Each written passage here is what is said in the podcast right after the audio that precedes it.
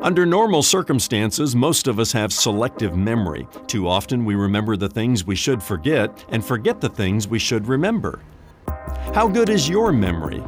Do you lose track of dates, seasons, and the passage of time? Memory loss is a real thing, especially as we get older. Sometimes it's the sign of early dementia or Alzheimer's. But God, the Ancient of Days, never has a memory problem. The prophet Zechariah's name means Yahweh remembers, indicating that the Lord, who is very jealous for Zion, will remember the covenant he made with Abraham, Isaac, Jacob, and King David. And God will never forget the new covenant he made with you through the blood of his Son, Jesus Christ. I'm Ron Jones, and this is something good.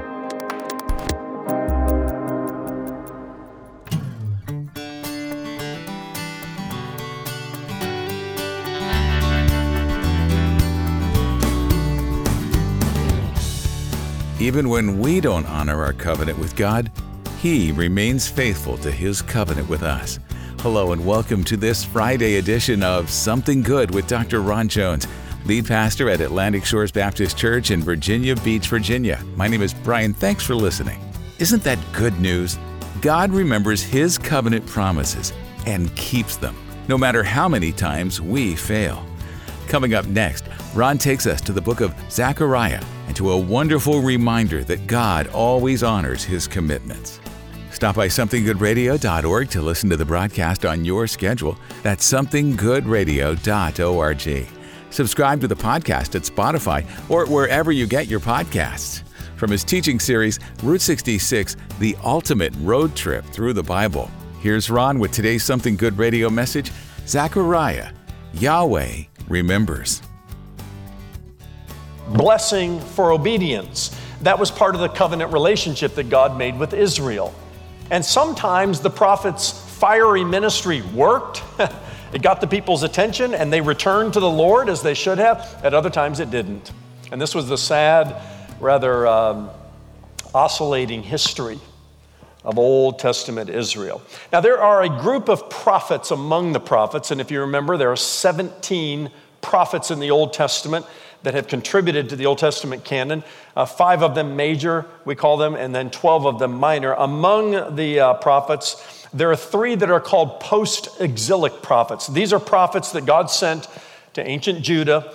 Um, following the 70 years of Babylonian captivity. Those three prophets were Haggai, which we looked at last week, Zechariah, which we looked at this week, and then Malachi will finish up uh, next week. And these three prophets illustrate the many ways God motivates us to obey Him. For example, last week we learned from the book of Haggai that this prophet took direct aim, direct aim, kind of an in your face sort of prophet, as he challenged them with their misplaced financial priorities.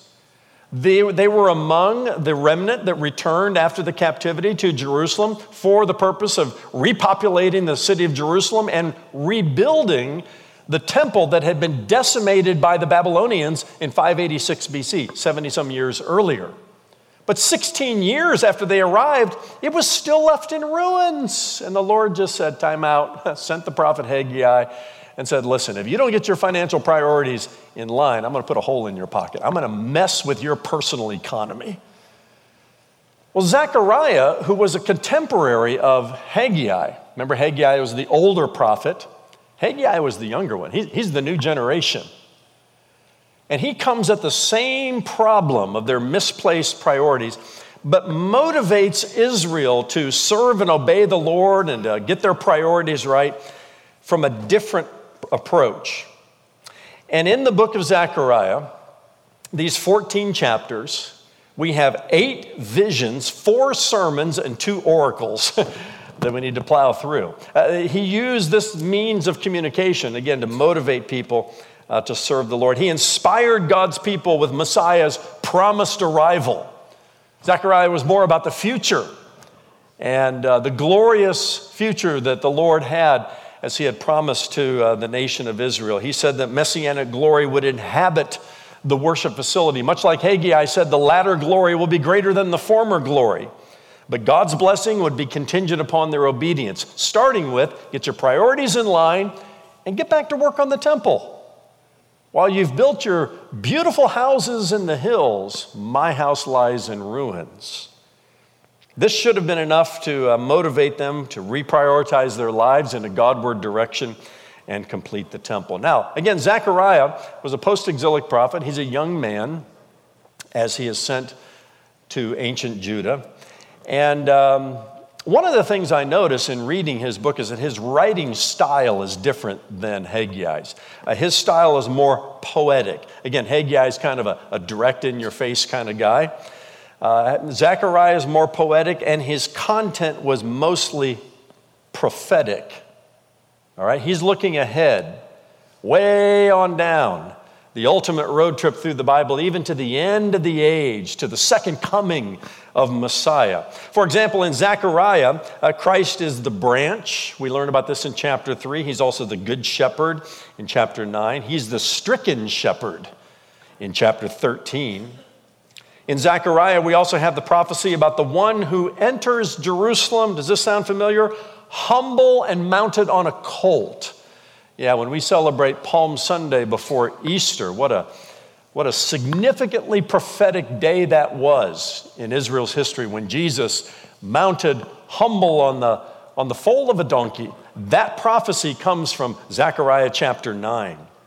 Zechariah also envisioned Christ's betrayal for 30 pieces of silver in chapter 11. And he also tells us about the time at the end of the age when Jesus the Christ will come back at his uh, second advent, and his feet will land upon the Mount of Olives and split the mountain in two. Uh, chapter 14 is just a, a, glorious climax to the book. Really, Zechariah uh, tells and foretells the story of Messiah's coming more than any other prophet in the Old Testament except Isaiah. Isaiah and Zechariah are where uh, a large amount of the Old Testament messianic prophecies are found. Now, now, the Lord sent Zechariah, as I said earlier, to the Jewish remnant that returned to Jerusalem to repopulate the city, to rebuild the temple after the 70 years of Babylonian captivity. Uh, just understand that the once powerful nation of Israel was sort of a, a shell of its former self. Less than 50,000 people returned from Babylon to Jerusalem, albeit this time by the permission of a foreign ruler. I mean, think about that. This was Israel. This was their land. Jerusalem was their city. Most of them, after the 70 years of captivity, had grown comfortable in pagan Babylon. And only a few, a remnant, came back to Jerusalem, and only then because a foreign ruler gave them permission to do so. Uh, what a humbling time for Israel. Zechariah's name mean God's, means God remembers. Yahweh remembers. And from a big picture, uh, the book of Zechariah is a time when God remembers his covenant promises to Abraham, Isaac, Jacob, and even King David, despite the fact that his people haven't behaved very well and he had to send them into captivity for 70 years. God was more committed to them than they could ever possibly imagine. He was committed to the covenant promises. Just because they were unfaithful doesn't mean he would be unfaithful. In fact, just the opposite he would remain faithful. And Zechariah is here to remind the people through the prophecies to the end of the age that God remembers his commitments, even if you don't. He remembers his commitments, he keeps his commitments. And he uses this as, well, a motivation to awaken them from their spiritual lethargy and to get them to get back to work and doing what God has told them to do. Three major sections to the book. The first is found in chapters 1 to 6, where we find eight visions. And uh, before we get to those visions, the Lord comes back to that um, theme that we often find in the Old Testament prophets of returning to the Lord. Chapter 1, beginning in verse 2. The Lord was very angry with your fathers, Zechariah says to the people. Um, Therefore, say to them, Thus declares the Lord of hosts, Return to me says the Lord of hosts, and I will return to you, says the Lord of hosts. Says the Lord of hosts appears twice there as if to say, in case you didn't know who was saying this, hey, return to me and I'll return to you. Common theme among uh, the, um, the prophets. What follows are eight visions. This is the way God spoke, or one of the ways He spoke uh, through the prophets in the Old Testament are visions.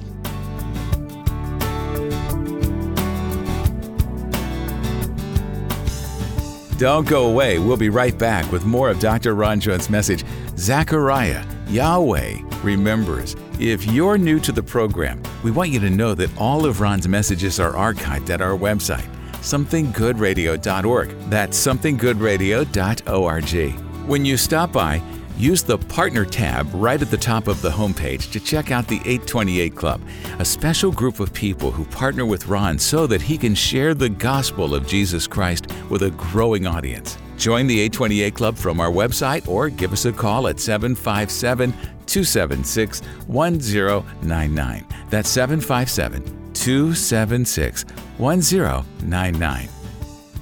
Today, God speaks to us primarily through His written word, but in ancient Israel, He spoke through prophets, and He often spoke directly to the prophets through visions or dreams. Through visions or dreams. Here's Ron and the second half of today's Something Good radio message Zechariah, Yahweh remembers. And before we get to these visions, let me just pause and, and, and land in uh, Hebrews chapter 1 and verses 1 and 2 for a moment, which says, Long ago, at many times and in many ways, God spoke to our fathers by the prophets. Many times and in many ways. Yes, through dreams, through visions, through clay tablets, the many times and many ways that God spoke through the prophets. The writer goes on to say, But in these last days, are we in the last days, church? We sure are. Started with the birth of Jesus Christ in Bethlehem and goes all the way to the end of the age. Whether we're in the final days of the last days is another interesting question and study, but we are in the last days. And the writer of Hebrews says, In these last days, he has spoken to us by his Son. That's Jesus Christ, whom he appointed the heir of all things, through whom also he created the world. Why did I stop there? Because as we get into the visions, of Zechariah, I don't want anybody to walk away today saying, Well, I, I, I want to see if the Lord will give me a vision, a night vision, if He'll speak to me that way. I'm not saying the Lord can't do that. He's certainly able to. There is nothing that limits his power and ability to speak through dreams and visions. But the writer of Hebrews tells us that is not the primary way he speaks to us today.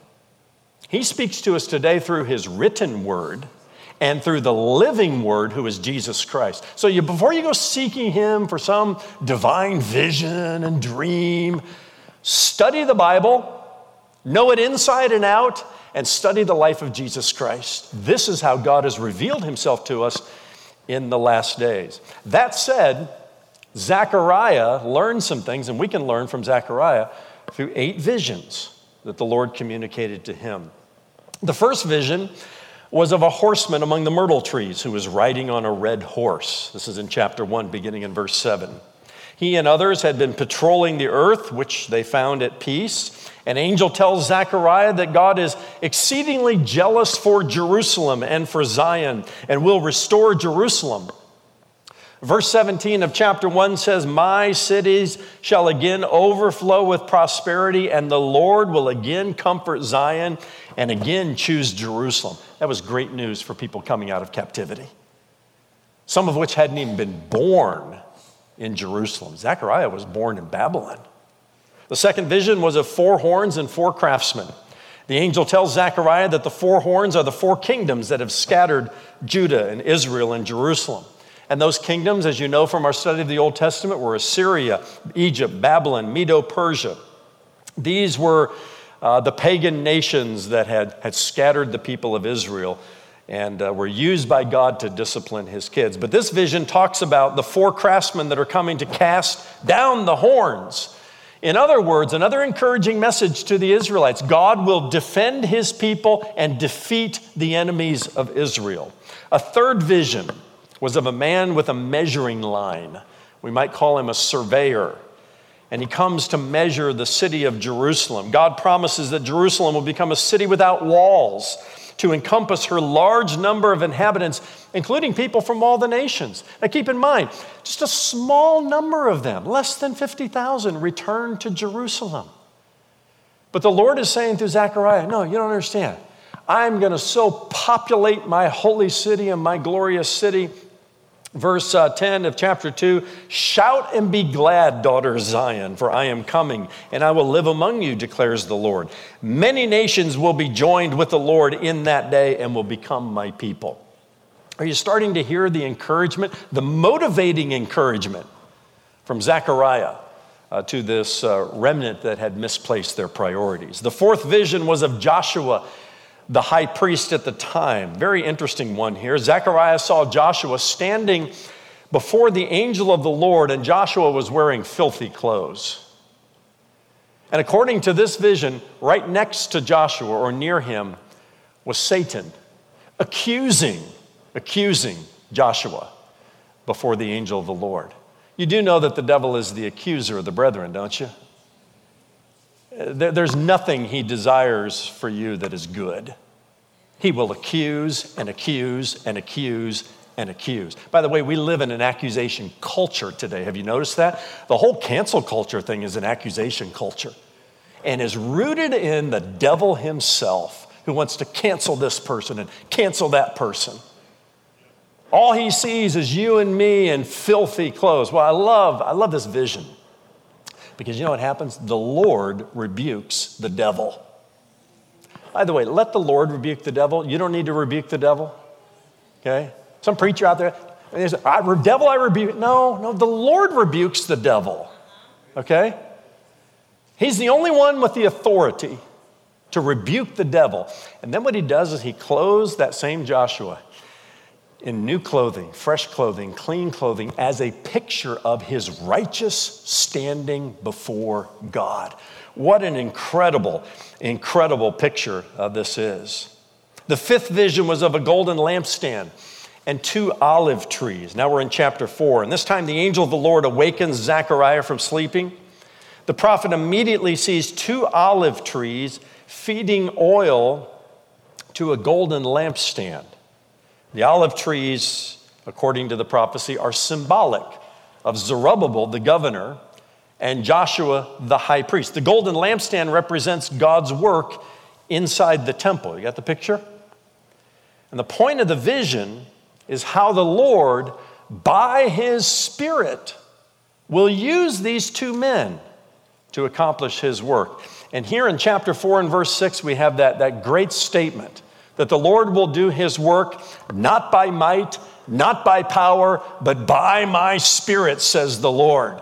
And this is an important thing for us to remember, even as New Testament believers, because on the day of Pentecost, the Spirit came to live inside of us. On the day of salvation, He came to live inside of us. Now, the question is, you know, do you have the Holy Spirit? If you're a believer in Jesus Christ, you have the Holy Spirit. You got all the Holy Spirit you're ever going to get. The other question is Does the Holy Spirit have you? And does He have me? Are we living through the Spirit? Are we trying to do His work by our own might, by our own power, by our own giftedness, by our own uh, uh, credentials and position? No, not by might, not by power. It's by my Spirit, says the Lord. So Galatians tells us to walk by the Spirit and live by the Spirit. And Ephesians tells us don't quench the Spirit and so forth. Sixth vision was of a flying scroll. We're in chapter 5 now. And this flying scroll symbolized God's judgment upon those who broke his commandments and singles out thieves, people who steal. Interesting there. The seventh vision was of a woman in a basket. Again in chapter 5. The angel of the Lord opens a basket about the size of a bushel and gives uh, Zechariah a glimpse inside the basket. He looks inside the basket and he sees a woman in the basket. Then the angel of the Lord uh, takes the lid, puts it over top of uh, the woman, and he declares to Zechariah, This is wickedness. Okay? And then two women with stork like wings pick up the basket and take it to Shinar. Do you remember Shinar when we were in the book of Genesis? Chapter 11, uh, the Tower of Babel? That was Shinar. And uh, they take the basket to Shinar. It is a picture of the removal of wickedness, listen to this, before Babylon returns at the end of the age. Now, when we were early on in the ultimate road trip through the Bible, we were in the book of Genesis, I said, you know, the Bible is really a tale of two cities. Salem, which became Jerusalem, and Babel, which became more than a city, but it became Babylon and, and the great superpower, Babylon. Uh, wickedness that, that rises up out of Babylon uh, will be removed, but will rise again at the end of the age. And you study the book of Revelation, you, you see these two major cities coming center stage. Jerusalem, that eventually the new heaven, the new earth, and the new Jerusalem comes, uh, but Babylon uh, returns as well. Revelation chapter 17. Finally, Zechariah saw four horses pulling four chariots. And these four colored horses are black, red, white, and dappled. And they're strong and they're patrolling the earth. The Lord's Spirit is at rest after the horses return from delivering judgment.